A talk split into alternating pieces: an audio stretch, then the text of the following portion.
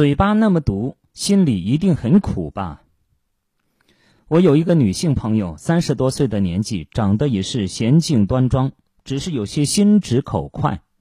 有同学告诉她自己刚刚离婚，她脱口而出的第一句话就是：“我是不会离婚的，我要跟我的老公过一辈子。”后来她也离婚了，老公在外面有了别人，她见到我们落泪了，恶狠狠地说：“男人呐，没一个好东西。”我虽然当时什么也没说，但是我窃以为。婚姻出了问题的不会只是单方面的责任，而且我可以认定，因为他咄咄逼人的讲话方式，而亲手将自己的老公推向了远方。很多人都喜欢站在自己的立场评价别人，长得丑是不对的，没有钱是不对的，在公交车上不给老人让座是不对的，同性恋不正常，离婚不正常。不买房不正常，从央企跳槽不正常，长得倾国倾城不正常，以为这个世界惩恶扬善就靠自己，全世界都需要你操心。其实，纯属圣母当的太投入，小心呐！出来混总是要还的。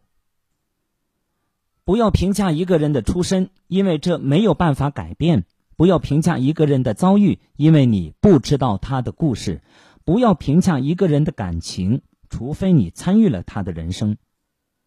与其关注一个人的未来，不如是踏踏实实做好自己。西西里的美丽传说里边，莫妮卡·贝鲁奇的丈夫死在了战场，而她作为一个美艳的寡妇，失去了男人的保护，也没有任何经济来源，她于是只有通过出卖身体换面包吃。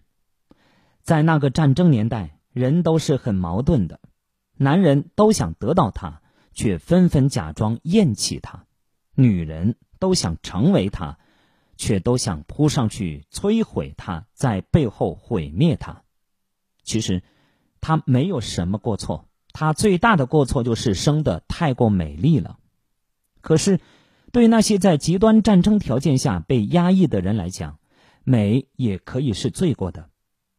那些造谣的妇女，强迫他出卖身体的邮差，在众目睽睽之下审判他的居民，比他高贵和纯洁到哪里去了呢？并没有。谩骂和羞辱可以摧毁一个人吗？是的。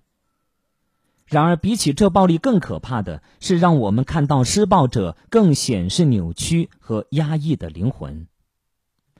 圣经上有这样一则故事。文士和法利赛人带来了一个行淫的妇女来见耶稣，问是否该用石头打死。耶稣弯着腰用指头在地上画字，他们还是不住的问他。耶稣直起腰回答：“你们中间谁是没有罪的，谁就可以先拿石头打死他。”众人惶恐，纷纷退去。当我们试图对一个人、一种行为、一个现象扔去石块的时候，反躬自问，看看自己是否已经是无懈可击了。